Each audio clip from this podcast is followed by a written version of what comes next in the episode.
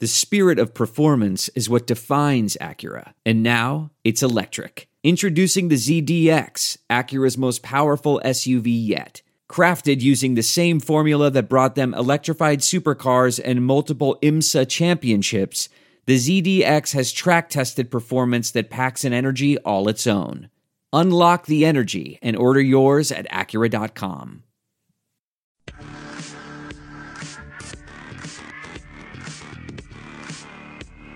Welcome to the Chronic Podcast with host Ralph Malbrough and featuring bloggers Andrew Juge of TheSaintsNation.com, Kevin Held of Hakeem Drops the Ball, and Dave Cariello of Canal Street Chronicles. This podcast is nothing but serious football talk and hardcore analysis. Besides the Saints winning, the most important thing to us is making the jokes. I think I might have IBS. there were fewer stories for me to write about the team behind the scenes. Now with Rob Ryan, that potential has returned because he's essentially Jeremy Shockey at 50. It's very George Costanza-ish. Oh, it is. I'm surprised he didn't say he had a house in the Hamptons. Now here's your host, Ralph Malbrough. All right, before I get to the knuckleheads of Andrew, Kevin, and Dave, uh, Sander Philipse from uh, Bucs Nation has been kind enough to join us. Uh, he's a blogger for SB Nation covering the Tampa Bay Bucs. Sander, thanks for joining us.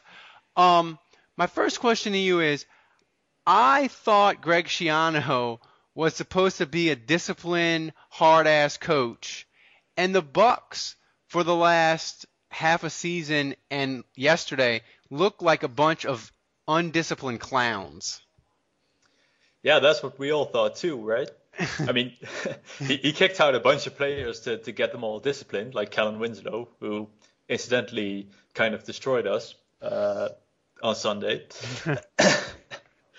but yeah, I don't know what's happening. Uh, the discipline is still there, I guess. Um, he kind of went a little softer this year, saying that the players had to police themselves and etc. Things like that sounded pretty sensible, but it didn't really work out that way, at least not in the first game. Yeah, and the, the interesting thing with the Bucs and is Josh Freeman, and and the reason I find him interesting, Sander, is because a lot of young quarterbacks they come in and sometimes they'll be protected, like Mark Sanchez was. The Jets went to the two NFC Championship games, but they had a great defense and they had a good running game, and they sort of protected them. And even as they were winning, there was this feeling, especially his second year, that he's not getting any better. But Josh Freeman's he's been completely different. I mean, he went 10 and 6, he had the great year, and it it really felt like he struggled at the end of Raheem Morris, but he came on last year, and you guys were six and four, and he was looking good, and y'all had I think it was four or five games you had one in a row. He was looking great, and the end of last year, he said he just has fallen apart. He looks shaky in the pocket. The accuracy's gone. I find it very strange that a quarterback can be can can make so much progress and then have it all fall apart. What's going on with Josh Freeman? Yeah, it's been it's been it's been weird. That's the best word, I guess. Um, I think that it was kind of a mirage last season, like the mid-season uh, throwing throwing the ball all over the field, because you could still see a lot of the issues that happened at the end of the season too, which was just he was really inconsistent with his accuracy throughout the season, and it, it was worse at the end of the year, and he really did regress there but it wasn't as big of a collapse as as maybe you you would have th- thought. yeah, and um, with the Bucs, I know you guys invested a bunch um, in the offensive line. Of course, the the training facility unfortunately is like has the black plague or something, and Carl Nicks got it, and another I think another player got it as well. Um, if this offensive line, if Carl Nicks doesn't come back to the form that he showed with the Saints, and Penn doesn't get all the way back. How will the Bucs be able to overcome that?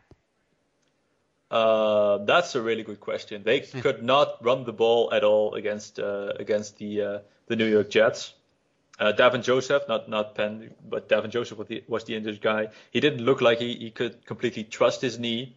He was on the ground a little too much. Gabe Carimi was filling in for Carl Nicks at left guard and was a disaster. so that was fun. Uh, Yeah, so that's that is going to have to improve, and I think it will. I mean, the Bucs do have a really good offensive line coach. Their offensive line held up well last season, despite missing both Carl Nicks and Davin Joseph for most of the year, uh, starting well basically backups who weren't too good. So I'm hoping it was a, a one week blip, uh, blip, and it'll get better. Yeah, and with you guys, your front, your front four, or even your front seven has been I think it, it has the potential to be really, really good. What did you see against the Jets that makes you think the front seven, or even maybe the entire defense, can be really good, or maybe even possibly better, be something special? I think this defense can be really special. I mean, an interesting stat was that uh, the Buccaneers had uh, one disastrous and avoidable defensive penalty on every single scoring drive for the Jets. And if they do not have those penalties, the Jets score three offensive points. Three. All game. Mm-hmm. So I think the defense did pretty good. They had five sacks, they had two turnovers. Uh, they held the Jets to, I think it was four yards per play or something. So generally, they looked good. Darrelle Revis looked healthy. Uh, the front seven looked pretty good, not dominant, but pretty good. So overall, I'm pretty pretty satisfied with the defense. Yeah, and that's the thing. You know, to me, if if Darrelle Revis is even 80 to 90 percent of what he was, that changes everything because he's one of those guys. I mean, there's only a handful on defense, the J.J. Watts and that sort of player, where if he's 100 percent, he changes everything about your defense. How did he look yesterday? to you? I know it's hard to judge because the Jets, Geno Smith and their wide receivers don't necessarily strike the fear of God into anybody. But how did how did Revis look particularly? He, he looked to me he looked uh, completely healthy. Um, his conditioning needs to get better because he played I think 70% of the snaps, so that's not uh, that's not 100%, but it'll get better because it's the first game he's played. He did not play in preseason but he looked healthy. They gave him the first series. They played some uh, some zone coverage and gave him an easy job. Second series, they put him on the third receiver. He, he broke up two slant passes. Uh, third series, they put him on Santonio Holmes, and he shut him down all game long. So that so that's a good sign. And in the offense, uh, the the skill positions besides Doug Martin, how the wide receivers look like they were doing doing some business. Vincent Jackson and Mike Williams if Mike Williams is in, he looked like he might have been injured significantly. I think. If how are the receivers looking going into the Saints game? Do you think? Uh, well, Mike Williams, well, he looked healthy again at the end of the game. He had a little mm. hip scare by the middle, but he came in back in pretty quickly, so I don't think that'll be an issue. But the biggest issue is that, that the Bucs don't have any receiving weapons beyond Vincent Jackson and Mike Williams. They mm. do not have a tight end. They do not have a third receiver capable of winning any battle because Kevin Ogletree was invisible all game long. Um, and even Doug Martin uh, dropped a couple of passes. So that's a real issue. They can throw outside routes. There are some things that are too good to keep a secret. Like how your Amex Platinum card helps you have the perfect trip. I'd like to check into the Centurion Lounge. Or how it seems like you always get those hard to snag tables. Ooh, yum. And how you get the most out of select can't miss events. With access to the Centurion Lounge, Resy Priority Notified, and Amex card member benefits at select events, you'll have to share. That's the powerful backing of American Express. Terms apply. Learn more at americanexpress.com slash with Amex. We're driven by the search for better. But when it comes to hiring, the best way to search for a candidate isn't to search at all. Don't search. Match. With Indeed. Leveraging over 140 million qualifications and preferences every day, Indeed's matching engine is constantly learning from your preferences. So the more you use Indeed, the better it gets. And listeners of this show will get a $75 sponsored job credit to get your jobs more visibility at Indeed.com slash match. Just go to Indeed.com slash match right now and support our show by saying you heard about Indeed on this podcast. Indeed.com slash match. Terms and conditions apply. Need to hire? You need Indeed. Isolation routes to, to Vincent Jackson and to Mike Williams. They try to put Vincent Jackson in the slot a little, like Marques Colston, to uh, to exploit the middle of the field. But not having a third receiving option is going to be a big problem this year. Um, why is Kevin Ogletree even on this team? I know some of the some of the guys at your blog have been asking the same question. Um, is is this rece- is this receiving corps in, in your in your mind? Is it so subpar that it's holding Josh Freeman back? Um, I don't know about that because Vincent Jackson and Mike Williams, they're both really good, right? They they make him look pretty good in general.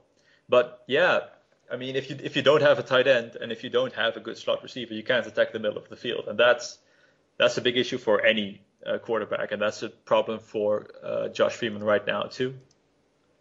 Um, you know, how frust- how much pressure is on even though it's only the second year how much pressure is, do you think is on Schiano and Mark Dominik to sort of turn this thing around and get the Bucs to at least 8 and 8 9 and 7 are they in, are they in danger of losing their jobs if the Bucs don't get to a certain win total I think there's a danger there. I don't know if if there's like a hard and fast uh, limit of wins they have to reach. I think they have to get the team progressing, get the team playing well uh, to keep their jobs. Schiano is probably a little safer than Mark Dominik. It's just Schiano's second year on the job, and it's Dominik's fifth, if I'm correct. Mm-hmm.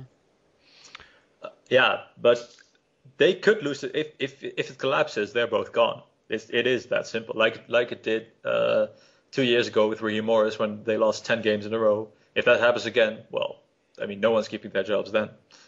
Yeah, it, and you know, when you look at this this game against the Saints with the Patriots coming up the following week, you know, you hate to get into this must-win week two, but there's a huge stat that if you go 0 and 2, your chances of making the playoffs decrease, and 0 and 3, it's almost a death sentence. So, with all the you know, you interact with all the Bucs fans and all that. What's the feeling with this Saints game? Do you do you guys feel like this is this is a must-have game, and and 0 and and if it if they don't get to one and one, that the season could be quickly in peril? Uh, I think the season's there, right? That that feeling is there, but well, it's it's the day after a, a really really frustrating loss to a pretty bad opponent, so you know that that feeling's going to be there. I don't know if I'd say that it's a real must-win game, but yeah, it's going to be really tough if they don't start racking up some wins quickly. And well, that's true for every NFL team, of course. Well, yeah, I mean, you obviously got to get get winning eventually. Is as you look at this game, if, as you look at this game Sunday, and you look at the struggles that Tampa had last year against the Saints uh, in the 41 nothing loss, but even earlier in the year, they they they struggled to stop the Saints throwing the ball. The Saints sort of threw the ball almost at will against Tampa. When you look at the game Sunday, what's a what's a key for Tampa on on defense to sort of slow the Saints down, in your opinion? Uh, pressure of the quarterback. It's always pressure of the quarterback, and they'll do that. They'll try to do that against uh, Brees. Um, hopefully, they'll lay off the, the, the defensive line stunts a bit, which which slow down the rush. Gerald McCoy looks great again. He should, but he's going up against two really good guards, so I don't know if he can do much damage. Well, the guards for the Saints look look pretty bad against Atlanta. I'm not gonna lie. Okay, I haven't watched the game yet, so that's a surprise, and and that's well, that's a positive for the Bucs then. but I think the real key for the game will be whether Adrian Clayborn can get uh, some pressure on the edge. Mm-hmm. I know uh, two years ago when uh, the Bucs uh, beat the Saints early in the game, early in the year, if I recall correctly. I mean, the key has always been that when that happened, uh, the Bucs got an edge rush yeah. and beat your offensive tackles. That's that's how they've beaten the Saints in the past, and I think that's going to be the key again. Get yeah, to I the mean, quarterback with four. Yeah, I mean that's always sort of a key with the Saints. If you can get the pressure from the edge and you can at least not lose the point of attack in the middle, yeah. Drew Brees has nowhere to slide to, and then his size becomes a disadvantage and he can't find his lanes and and, yeah. and you get tip balls and different things. Um, on offense for the Bucs, if if they can't run the ball against the Saints, in your opinion, is Josh Freeman good enough at this particular moment to throw it 35 times, throw it 40 times, and beat the Saints through the air? Um, if he has a good game, he could be. I mean, the, the issue with Freeman is that he's inconsistent. So he has streaks where he looks great, and he has streaks where he looks really bad. And if he if he can avoid those later streaks, he'll be fine. But there's not a huge chance of that happening. So if they can't get a running game going, um, either the Saints defense is going to have to be really bad, or Josh Freeman is going to have to have one of his somewhat rare but uh, still occasional, occasionally occurring good days. Before before I get a prediction from you, um, is Josh Freeman how much of a thin ice is he on with Greg Schiano? I mean, is is is there a, is there is there a point rapidly approaching where Gl- Mike Glennon could be a possibility? I don't think so. I don't get that sense. I don't think anyone's getting that sense. But if he plays badly and if he doesn't, uh, and if he then continues to play badly, he could be benched because Schiano's job is on the line. And if he does not think that Josh Freeman is the guy to win him games, Glennon will get the start. The issue is we have no clue how far along Mike Glennon is in understanding the playbook, in running the offense, or whether he would even remotely be a better option than Josh Freeman at any point this year. well, you know, the thing is though, when when if if a coach feels the pressure to do something, yeah. it could be, you know, and Josh Freeman is not really Greg Schiano's guy. Josh nope. Freeman was really Raheem Morris's guy. So it just it's just a question that I have. You're obviously closer to them. But before I let you get out of here, uh, Sander, and get before you give me a game prediction, tell the people how they can find you on Twitter if they want to follow Bucs and know the updates and, and have you know we all like to be on Twitter during game day. So how do they follow you on Twitter? Yeah, you can you can follow me at at Bucs underscore Nation. The underscore is important. People get that wrong a lot. Oh, it's just that simple. At Bucs underscore Nation. Okay, and give me a prediction for how you think um, Sunday is going to go. Um, I think the Saints win in probably surprisingly close, low-scoring game. So I'd say 20 to 17 for the Saints. That's interesting. That's that's an interesting pick, Sander, because I, to me, if if it's low scoring, then that sort of means Tampa. You guys will have the game sort of played at the tempo and the style that you want it at, and you're saying that's going to happen, but they're still going to lose. That's that's an interesting that's an interesting pick. I, I, would say I would say if it's if it's low scoring, that it would be much much it would be almost I'd be I'd be stunned if the Saints would score less than 21 points and win. But that's an interesting that's an interesting pick by you, Sander. That, that, that, that's a good point, and I, I don't know if that's mm-hmm. what will happen. I just get the sense that the Bucs defense could be really good, and I get the sense that the Bucs offense is really struggling right now. So just that that just makes sense, right? Okay. Well, Sander, thanks so much for giving us time. People, uh, go to Bucs Nation. The Saints play them twice a year. It's a SB Nation blog, just like Canal Street Chronicles. Go there, read his stuff. They are really strong, opinionated. I was reading their stuff today. It's great. Sander, uh, thanks for giving us time, and we'll talk to you down the road. Thanks for having me. Well, folks, uh, Ralph doubted me when I said that the Saints, when I predicted that the Saints would hold the Falcons to uh, less than uh, 17, 17 or less. And Ralph said, Ralph said, what did Ralph say? Uh, I believe I believe we have tape of that. So why don't we just roll that beautiful bean footage? Kevin, if this defense holds Atlanta to under 17, you just you you pick the song and I'll open the podcast singing it. Everybody get up! Everybody get up! Hey hey hey! Hey hey hey! If you can't hear what I'm trying to say, if you can't read from the same page, maybe I'm going deaf, maybe I'm going blind, maybe I'm out of my mind all right, the FCC makes it stop because it's a crime against humanity. Maybe I'm going out of my mind.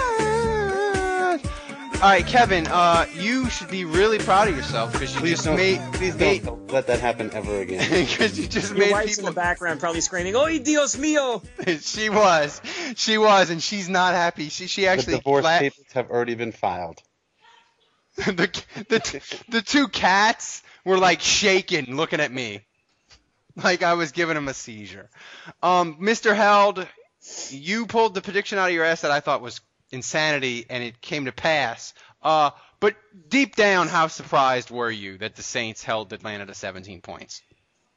Uh, very, very. Just again, based based on that first quarter, uh, and based on just you know, it just seemed at, at random times like, oh fuck, they found an open guy, he's wide open. It, what the fuck is going on? I feel like I'm watching the last year, and you know, the the, the way that the shit, the way that the final drive Kevin worked out just made me have flashbacks.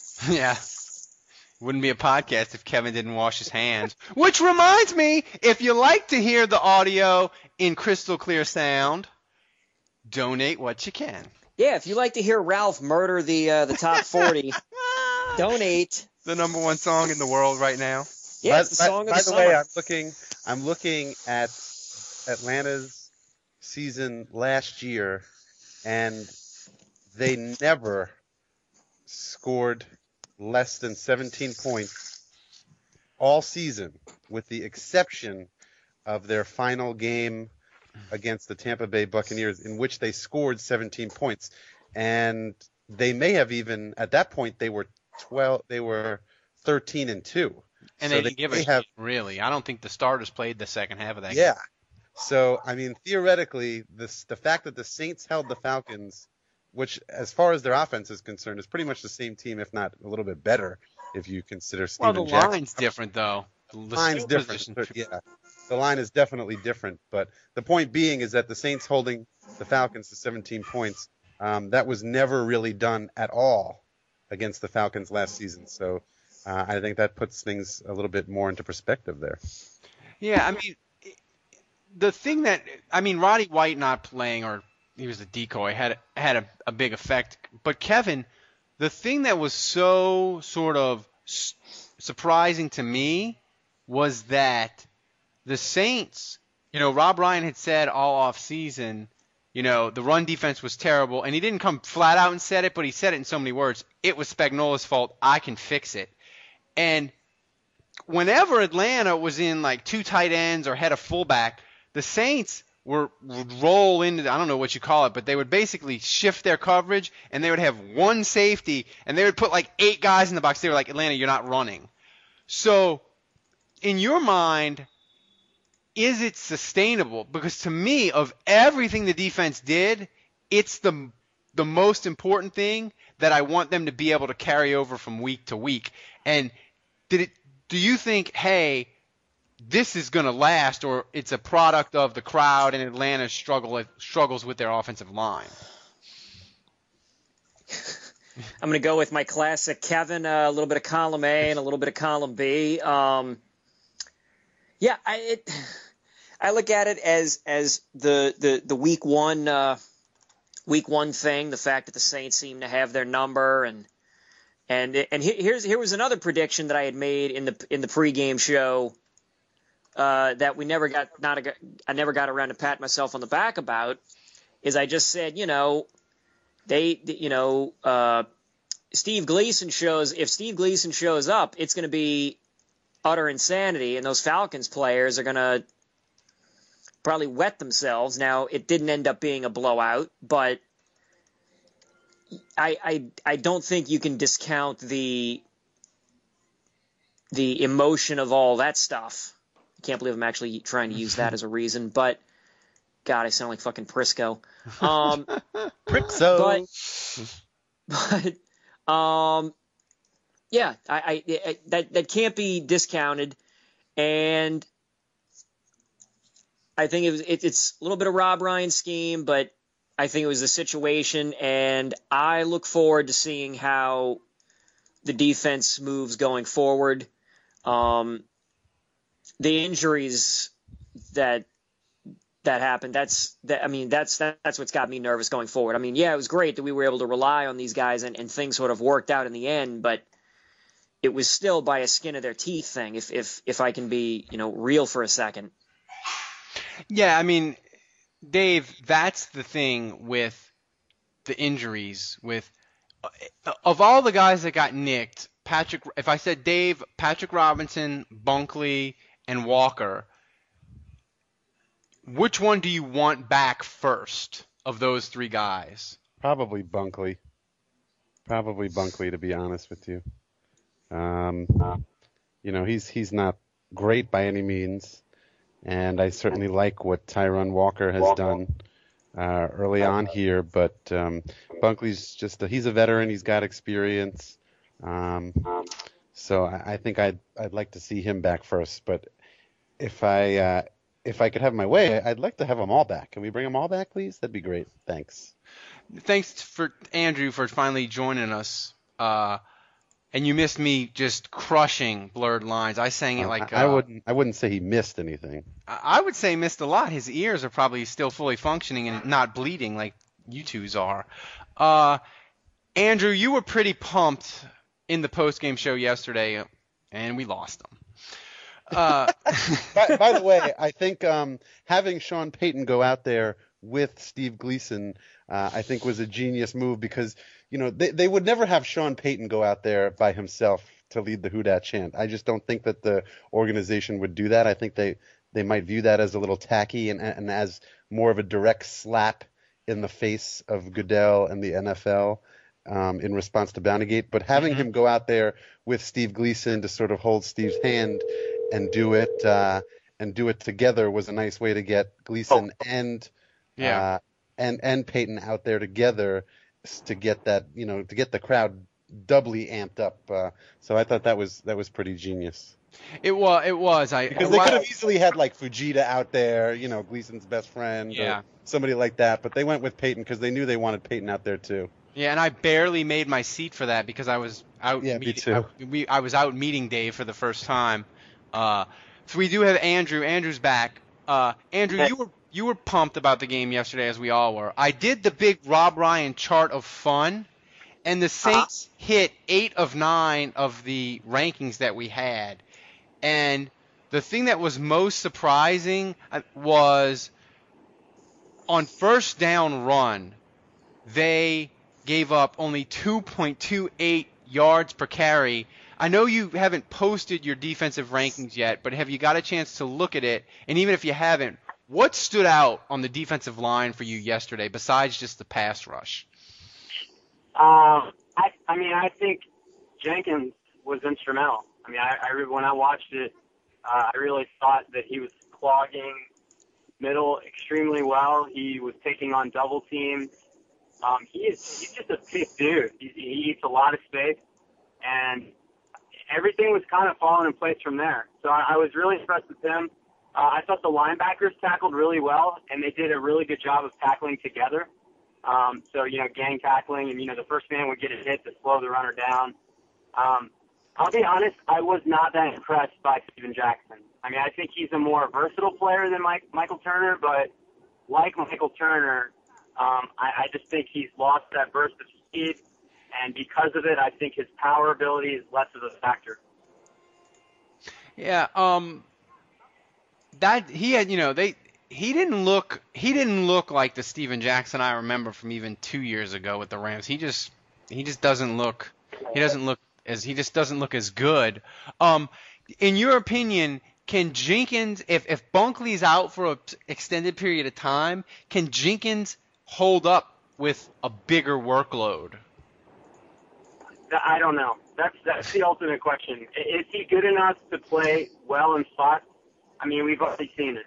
So as far as I'm concerned, he can go in there and he can play above average, uh, even better than Bunkley in spots, and give the Saints quality NFL quality nose tackle play. Um, now, I I don't think the Saints are going to be able to handle him being the full-time nose tackle. I, I just he's a rookie. He's not used to 16 games.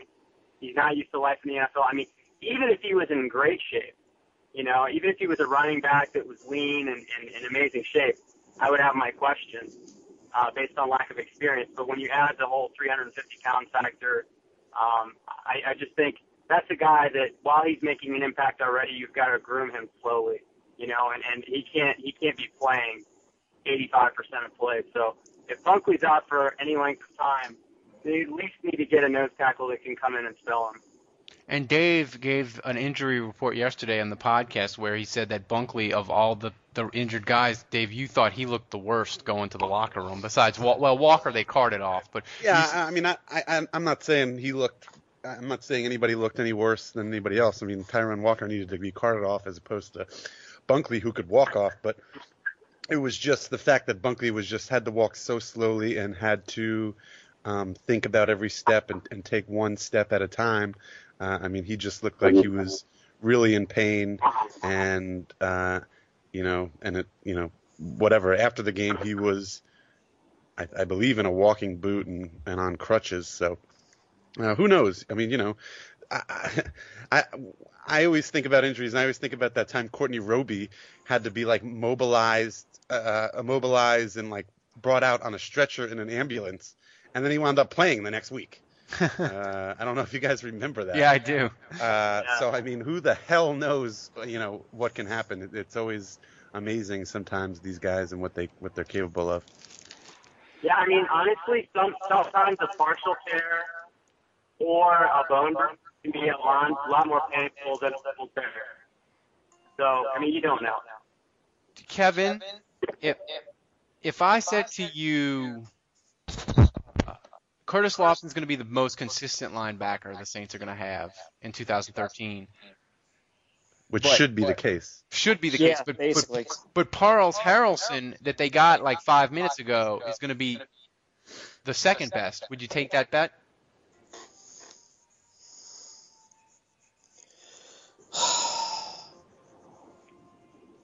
Sure, why not? I say that with absolutely no evidence or nothing really to back that up, but sure. Well, you know, sure, because because look, because look, the Saints need to be vindicated in a trade like this at some point. We need we need to be able to show that hey, we can actually get something for a seventh round pick. This is these are the kinds of these are the kinds of stupid little moves that Super Bowl champions make, or, or that teams that are very successful make, and that, you know, that the media types, well, the, the media types that are in the know and that like to actually point this, things like this out, say, oh, this was amazing that they made this trade. Oh, this was phenomenal. You know, like, it, it's the kind of thing that they talk about at uh, in week two of uh, of Super Bowl week when they're bored to death uh, and and they can't they can't they can't uh, finagle any more celebrity well, interviews, or they can't get Joe Montana or Bo Jackson to come out and do interviews anymore because they've already hawked their uh, their visa uh, contest that they're already done hawking, and and they've got no more uh, money to make from that. So they have to actually look really in depth for something. And if a player, as and as long as a player doesn't say something stupid about homosexuals, I'm looking Which in your happen. direction, San Francisco. Oh, yeah. uh, as long as something like that doesn't happen, then they actually have to look at the mundane bullshit. And this is the kind of thing that'll come up for a team that's going to the Super Bowl where it's like, man, the Saints, boy, the Saints really got great value out of that trade. They only gave up a seventh rounder. Parys Haralson, he's got he's got five sacks and he's had like twelve passes defensed or something. I don't know. And he bit off Matt Ryan's face in the second game of the season. I'm surprised Goodell only suspended him for two games, but hey. Oh, those bath salts. Exactly. oh. Um, speaking of players a little bit dirty and maybe eventually getting a suspension, not this week, of Kenny course. Vaccaro? Kenny Vaccaro. Yeah, Kenny. Uh, Dave, that's a good Oh, I thought you were segue. Kenny Vaccaro. He's kind of borderline dirty, annoying. Um, I like it. I like it a lot. but will you like it when he rains a Yes. 15 when he rains a 15 yard flag in the Yes. second half? You'll Yes. still like it. As long as he broke somebody's leg doing it, then yes. Cool. And here's where Dave turns heel. no, I mean I- I'm just I'm I'm only slightly joking in that I you know I don't want injury somebody to get injured, but uh, But if they did, I'd want him to break a leg. no. Um, but I, you know, what I'm trying to say is that I think that this defense needs a little toughness. They need somebody like that. I mean, you know, people hate James Harrison. Well, because he's a damn good player. Uh, if people hate Vaccaro, um, a, fa- oppo- fans of oppo- opposing teams, I'm referring to here, I guess. Um, but if other, if everybody that's not a Saints fan uh, doesn't like Vaccaro, I would say that means he's doing something right. But I mean, I just think the Saints need a little grit, you know, whatever. I- I- If I, I, I- I feel like having a guy who, who plays that way, it comes with flags or penalties and suspensions, and that's just, I think you just take that, you take the bad with uh, with all the good. And I think in the long run, I think a guy like that is is good for your team and your for your defense. Look, Ralph, I'm going to lay it real simple for you. Would you rather? Would you rather the worst defense in NFL history, coupled with quarterback rookie RG3, calling you classy? Hey, people are getting yards at will on you, but Right. at least you're classy. At least you're classy. Or would you prefer a defense that runs a bounty program, but you win a Super Bowl? Well, which one are you going to pick? I want I Bounty want program, please. I want the bounty program, but I'm saying what I'm saying though, Andrew, is you say that now, but say Sunday at 6:20 when Vaccaro had two personal fouls in the fourth quarter and one of them extended a drive that let Tampa kick the game-winning field goal. Are you still going to give me this two options? Or are you going to be Mm, so a good- filled with rage with Vaccaro that you won't remember this conversation we're having now? Remember, That's we're being I'm asking. recorded, Andrew. We are Yeah, being we, recorded. We, we do record. I got to admit, I would be pissed. offense offense has got to be played with di- discipline. Defense has got to be played with aggressiveness. Fuck it, let's go and nidal and Sue on people. Well, the, there's a there, there's a there's there is there is eventual there is a line eventually that you cross over where it's aggressive and nasty and bounty program and you win a Super Bowl to flat out stupidity. And the Lions are way across that line at least for the last year or so. Um I like Well, that I Andrew. I like that Andrew has gone full on and, and Heisman lean here. teetering on the edge. Teetering on the edge. Okay, I, I, I agree with that. That's a good way to put it. I think they, they need to be right on that line. Hmm. Yeah, I mean it's it's an interesting point. I mean, I I love Vaccaro and I love the fact that on the in the at the end of the game, Rob Ryan was playing up four safeties. Yeah. You know, Yeah. Apparently they were making shit up during the game. I don't know if you read that. That's so- Well, I don't, I. I don't think Vaccaro was really a true safety in this game. I mean, he was, he, you know, they talked about him being a hybrid player in the off season, and his responsibility was Tony Gonzalez almost the whole game. So you can call him a safety if you want, but he was really more of a rover position assigned to one player, and that it, it kind of worked. I mean, that that was the game plan all along for the Saints. So, uh, you know, if they had two safeties, one safety, or three. Uh, besides that, in the game, Vaccaro was kind of more like a linebacker. yeah. I mean, um, And we all keep in mind this was his first fucking game, people. You know, it's like Pretty we have no idea what direction it's gonna it's gonna go in, but whatever direction it goes in, it's either gonna get significantly better or significantly worse. well that well the I, thing I, I just feel like I feel like the longer he plays, he's going to be, you know, he, he's he's going to learn a lot of things, and he's going to have a lot more experience under his belt, obviously. And I think that uh, I think that's only going to help him. I, I think we're have yet to see how good he's going to be. Well, you talked about that they were making shit. and Rob Ryan was just making de- shit up as the game Yeah. went along. Did you read that article? No, I haven't. I haven't read that article. But it, ma- but it makes perfect sense because Andrew, you watch film of defenses and you know zones and fires and all that bullshit. What the fuck was that defense at the last play of the game for Atlanta? I, it it was two linemen lined up in the I formation and nine guys standing around. Yeah, I mean, it, it was basically saying we're we're going to rush these two guys, and you have no idea what the nine other guys on the field are going to do. and uh, I, I kind of liked it. You know, Oh, I love it. It, it it was one of those things where Atlanta couldn't, in the right man, mind, run the football there. I mean, I think the Saints knew they were throwing, and the the beauty of a play like that is the y- amount of yards you can, they, they can't beat you over the top. It's very limited um, yards that they can gain on that play. So it's the perfect it's the perfect lineup to kind of bra- play bracket defense um, at the goal line, and that's exactly what they did. And so when you stand that many guys up, the quarterback's got no idea where the pressure's coming from. Kevin, when Rob Ryan makes up defenses on the fly, do you think he names them after his favorite stripper or his favorite beer? So are you imp- are you implying that Rob that Rob Ryan has defenses named Schlitz and Steel and Paps? No, let me tell you something. It would be, I know what it would be. It would be called Rolling Rock because I don't know if you read that other article. No. But apparently, um, Sunday night after the game, he went to Miss Mae's.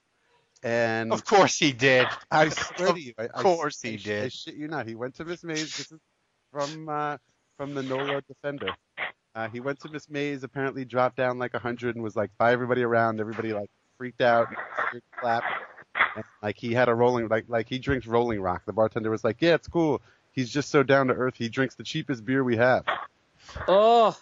God, anyway, really, dude? Yeah, uh, but he's like a. I mean, I fucking love that he went to Miss Mae's, a place that I have frequented many, many, many times. Ooh, Miss Mae's. You know, the Kevin, this confirms Rock, man. Come on. This confirms that, that Drew Miss Mac- Mays. This confirms I that think Drew funny Magary, when he writes about Rob Ryan, it's not a, it's no longer a parody. It's just no, he's he's he is he he is like an actual like cartoon character. He he like all everything that you think about Rob Ryan is actually true. It's very it's hilarious. It's hilarious. God, I wish I had a gif of him falling on the fucking sidelines in the last fucking game. yeah. We need to. We, God, we need to start. get that. We need to start the GIF campaign to get LSU Freak to do something with Rob Ryan. Put him in a mo- put him Yeah. in a movie or something. We need to think of it. Um, There's a guy. There's a guy I know that once said, really, a really smart man, genius actually, uh, that called Rob Ryan Jeremy Shockey at 50. he did. It's one of our opens that we play quite frank, quite quite regularly. Yeah. Uh, That's you, Kevin. that, yeah. Oh no, no. I, I, I th- that I did remember because I, you, you threw me at first. You were saying a very smart guy, and I was like, okay, well, who's this going to lead into? And you said Jeremy Shockey at 15. I was like, oh, that's me. Well, he clearly misdiagnosed me. Andrew, you had you said in your player grades that Kenny Stills, even though Drew Brees didn't, he, he was open. You know, he underthrew him and he he didn't connect as many times as he could have with Kenny Stills on bombs. He did hit one, and you said it, Bombs it almost on bombs on bombs. it doesn't even matter if Drew Brees connected because teams see the film and they're like, oh my god, we gotta we gotta we we can't single cover him on the outside. How soon does that take effect? Do we start seeing that? Did we start seeing the fruits of that this week, or does that take a couple weeks? You think to start to start rearing its head? Um, I think when teams are viewing the film, they, see that the Saints went up up top to Stills three times in that game. Um, so I think they're recognizing that they need to at least pay closer attention to it now. But um, I think realistically, he's going to have to do it a little bit more consistently for for things to really open up for the offense. But uh, you saw it last year. I mean, it, it took Joe Morgan a few games to really turn it up um, last year, and you know, 0 and 4 after 0 and 4, you kind of saw what happened um, when he started to make plays. Uh, things really changed for the offense. You know, when he when he was healthy and he started playing better and he started catching balls, um, you saw what opened up for the offense underneath. And uh, so the quicker he can make those plays and the quicker he can make an impact, um, the, the better off the offense is going to be. But I do think it was a, a really good first game because it right from the get go, right out of the gates, that statement's been made. I feel like that statement's been made because he made the one play, and Drew Brees underthrew a couple more that could have really hurt the Falcons. And so the Bucs are paying attention to that. Um, and you know the Bucs were beat over the top by the Saints pretty badly last year in both games uh, with Joe Morgan. So uh, they're going to be paying attention to it. I think I think it'll make an impact in the second week. And then and then once they're focusing on Kenny Stills and keeping their other eye on the whole Jimmy Graham Marques Colston situation, uh, that's when the Saints will hit him with Nick Toon. Not if they keep going. Not if they keep going with the uh, with the, the three active tight ends. Yeah, well, that's true. Well, Andy Tanner gets the short end of that stick, but uh, no, I mean, but seriously, we we we saw little to nothing of Nick Toon uh, yesterday, and um, or Sunday, and uh, I- think if if Kenny Stills is going to get attention, then that really just frees up Nick Toon, and uh, I think Nick Toon is just as capable of being a playmaker, just just as Kenny Stills. In fact, before the season started, I probably would have put Nick Toon at number three on the depth chart ahead of Kenny Stills. Um, now I don't know. It seems like the Saints definitely like Stills better, but um, you know, let's not forget about Toon. Yeah, Kevin, if I said to you the over under on touchdowns that Andy Tanner will catch in the 2013 season is a half of a touchdown, do you go over or do you go under? Over. Easy. I would take I would take over if you I mean shit if if the if the mark is half on everybody shit I'll take I'll take the over on half for Robert Meacham I'll take the over on half for Ben Watson I mean you could put it at one and a half and I'd probably take the the over uh, on on anybody One and one and a half would make it a lot more interesting. I mean, I I mean, fuck, man. Look, Mike Carney scored, and I, Oh, I forgot about that. yeah, well, Mike Carney scored four in a game once. Jed Collins has has has had games where where where Sean Bitches. Payton's like, where Sean Payton's like, fuck it, we're going Jedediah here, Bitches. bitches, exactly. And It's- and it's then so- and then and then you, you can hear Wang's pants ripping. so Um, you're saying Andy Tanner's like the victory cigar, basically. You break him out when you want to pile it on, and you're like, "We're getting Andy, we're getting Andy, Andy Tanner a touchdown," and you think the Saints will dump dump truck about three teams. So the over under should really be like one and a half. You're saying, yeah. yeah, yeah, Yeah, yeah, yeah.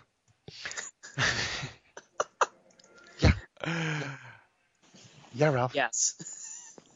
So Dave, as we sort of wrap up Atlanta and move to Tampa, um, how much leash does your boy Mark Ingram have left? Yes, I'm so glad we're talking about this. Uh, yeah, I don't, I don't fucking know. Um, Come on, stick to your guns. He's your boy. uh, yeah, I know, but I, You're my boy, Blue. You're my boy, Mark. But uh, no, he's kind of disappointing me. Um, I um, I, I don't know. You know what? I, I unfortunately for some reason my recording of the game gets cut off like right at the very end of the third quarter. But I did look at his first six, I think, or seven runs, and uh, it's as Kevin likes to say, as far as why he's not doing what he's supposed to be doing, I would say it's a little bit of bit of column A, which is just that he straight up sucks, and a little bit of column B, which is the O line kind of just straight up sucks. I mean, there were, you know, he had nine runs. One of them was for seven yards, so that one's good. So we don't need to analyze that. So that leaves eight runs left. The other one was the fourth down play, which he had he had absolutely no chance. I mean, when you look at that replay, I mean, when you freeze it at the point where he he's receiving the handoff, the Falcons' defensive line is two yards beyond the line of scrimmage. They have completely pushed those guys almost into his face. I mean, he had no chance on that one, really. You know, people are saying, I don't know why he runs outside. Well, because the whole middle is fucking clogged up and he's got nowhere else to go. But then there are other runs where he does have a lane and he does have a hole and he trips over his two fucking own feet. So it's difficult to, there are points that you can make that, that, and I think I may write about this if I have time, but I mean, there are there are plays that you can point to that says, look, it's what do you want him to do? He's got nothing. But then there are also plays that you can point to where he's his own worst enemy. So it's it's it's tough because There because was a lot. got There's a, there was a lot of Reggie Bushing going on. Yeah, I guess. Oh man, I guess you could compare it to that. I guess you could. Well, I don't know. It's just it's just tough. But I mean, honestly, there and there was another play where he really had his his lane was completely blocked. The defensive line threw a stunt in there, and I think Jahri Evans just never picked it up. Uh, and I, I didn't think that that was fair. Um, you know, so it's it's tough, and, and I'm I'm missing two plays because the recording got cut off. But so from what I've seen, it's it's just a little bit of both, and and unfortunately, I think I think what separates Pierre Thomas is that he makes the most out of every opportunity that he gets. So I mean, Pierre Thomas does not run for five yards every time he touches the ball. I mean, he does have his one yard, two yards, sometimes negative lost plays. He's gone. He's been the back on fourth down and not made it before. See Uh, Super Bowl. right. No, that was Bell, right? Or was no, that uh, Pierre? he, he he's done it Whatever. before. I, I I I know that he has. And I mean, but the thing is, is when the offensive line does block for him, he is not falling over his own two feet. Uh, you know, he's he's hitting the right lanes and hitting the right holes, and he's making guys miss and not falling down on the first tackle. So, and that's that's what Ingram is just not doing. He's not making the most out of his opportunities, and I guess I could see why fans would be upset because you would expect a first round draft pick to be doing that, especially when you have an undrafted free agent who is doing that right next to you, Older than you too.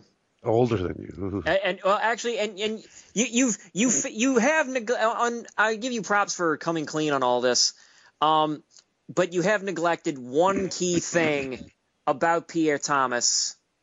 All these things that he does, Mm-hmm. and do you know why he he's able to do all those things he does? Why? Because he plays for keeps. I literally threw the phone in front of my mouth just to sh- just to shout that. I, I I must have been doing that six or seven times at the bar and really frightening people around me.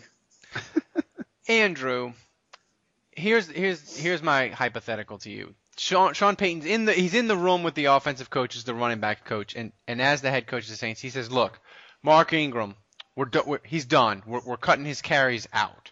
So when when when they make that decision that they're not necessarily going to get rid of Mark Ingram this year, but they're he his carries are going to be reduced to none. When they make that decision, is the next thing they talk about is do they say we're increasing Pierre Thomas, we're, we're increasing Sproles, or do they say we're going to Cadet, we're going to Robinson? How do they, if they phase out Mark Ingram, where do they go?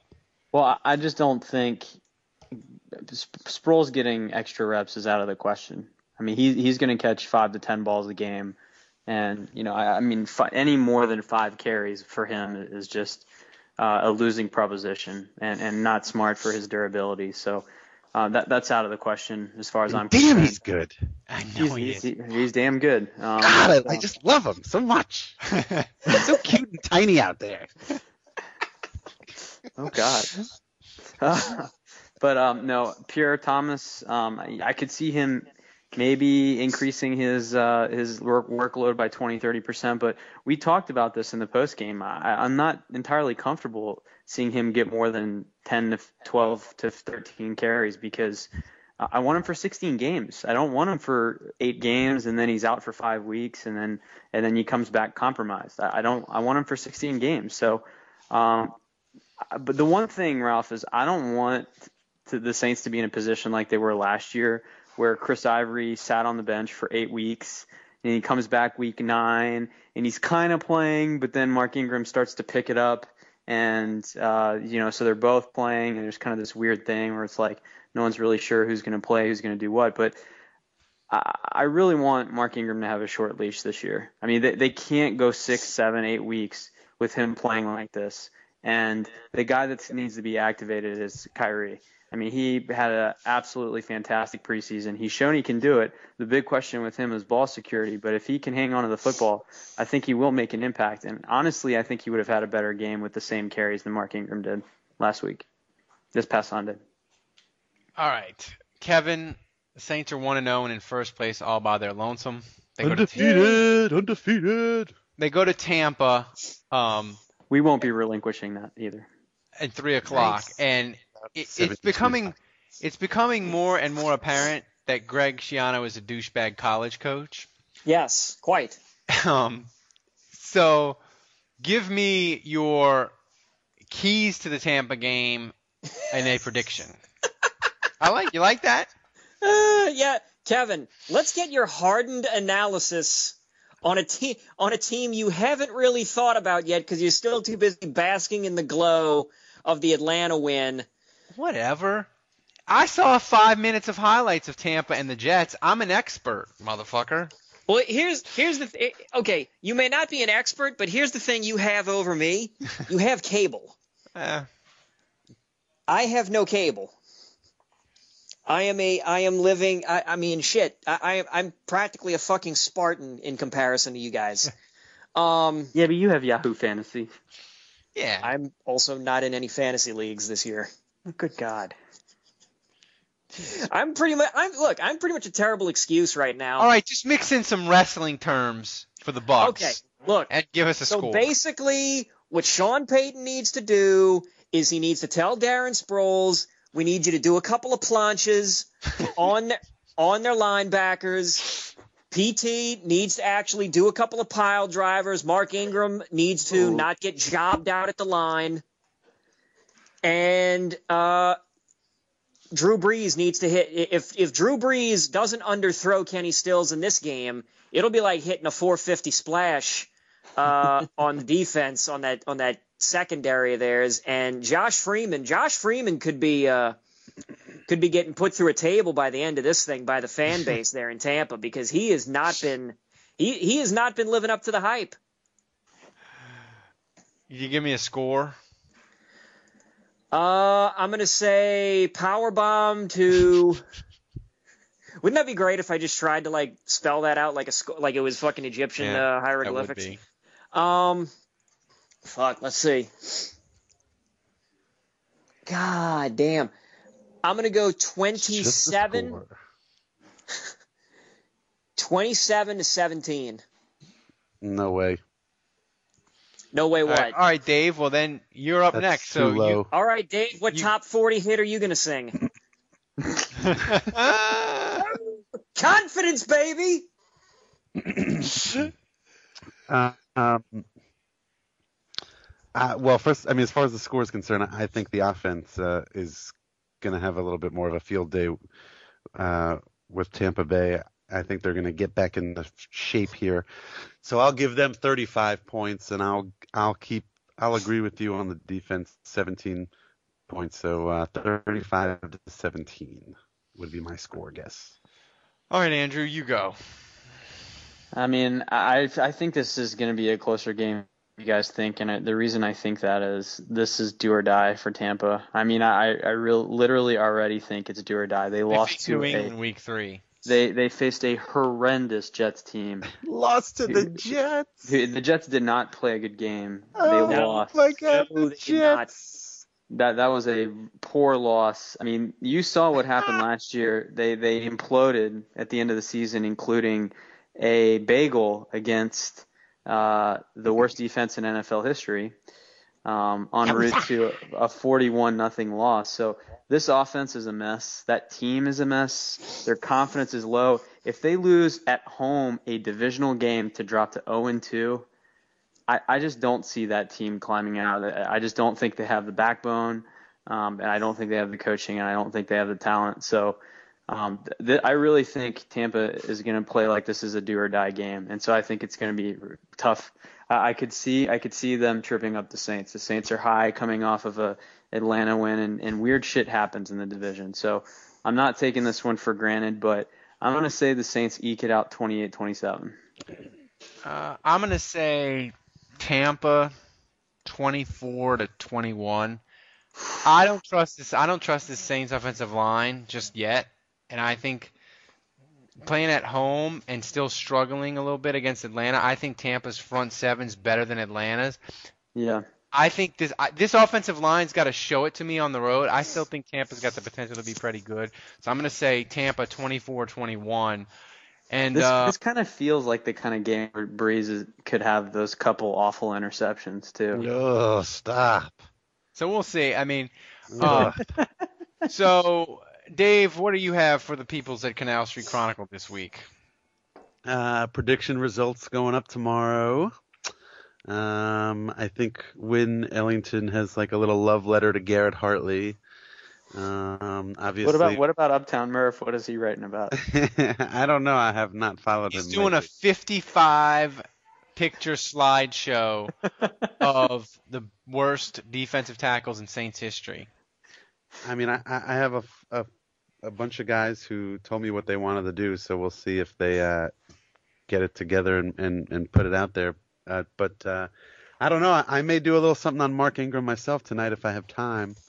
Um, basically, just rehash what I what I said earlier on this podcast, and of course, we'll have this podcast. Yeah, and we will. And Andrew has his offensive grades up, and, and Andrew, you have you'll have the defensive grades up right tomorrow. They're, they're already up. They're already up. They're already up, and that must have been fun to do. So go to go to Saints Nation, go to Canal Street Chronicles, um, and uh, hopefully the Saints will be two and zero, and uh, Dave will be singing some glorious uh, top 40 song for us next week. So for Dave I and Gangnam, Kevin, Gangnam, Gangnam style, Gangnam Yeah. style.